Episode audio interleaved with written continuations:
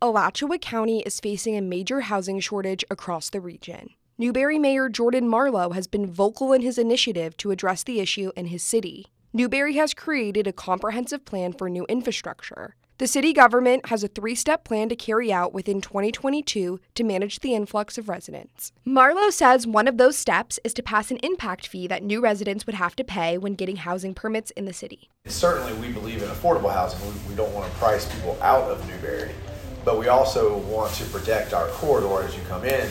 The city is also working on developing an overlay district which will expand original zoning for development while also addressing its urban service area that is comprised of public services like water and sewage. These steps will be addressed in a workshop meeting open to the public on February 10th at Newberry City Hall. Newberry, with a population just over 7,300, is an attractive size for many people.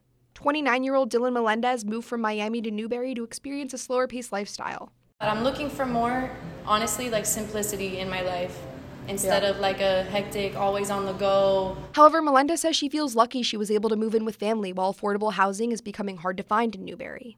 Newberry commissioners plan to discuss the three step plan further and clear up final details at their February 10th meeting, according to Marlowe. My goal throughout all three legs of this strategy is to simply put our growth on, on a responsible course.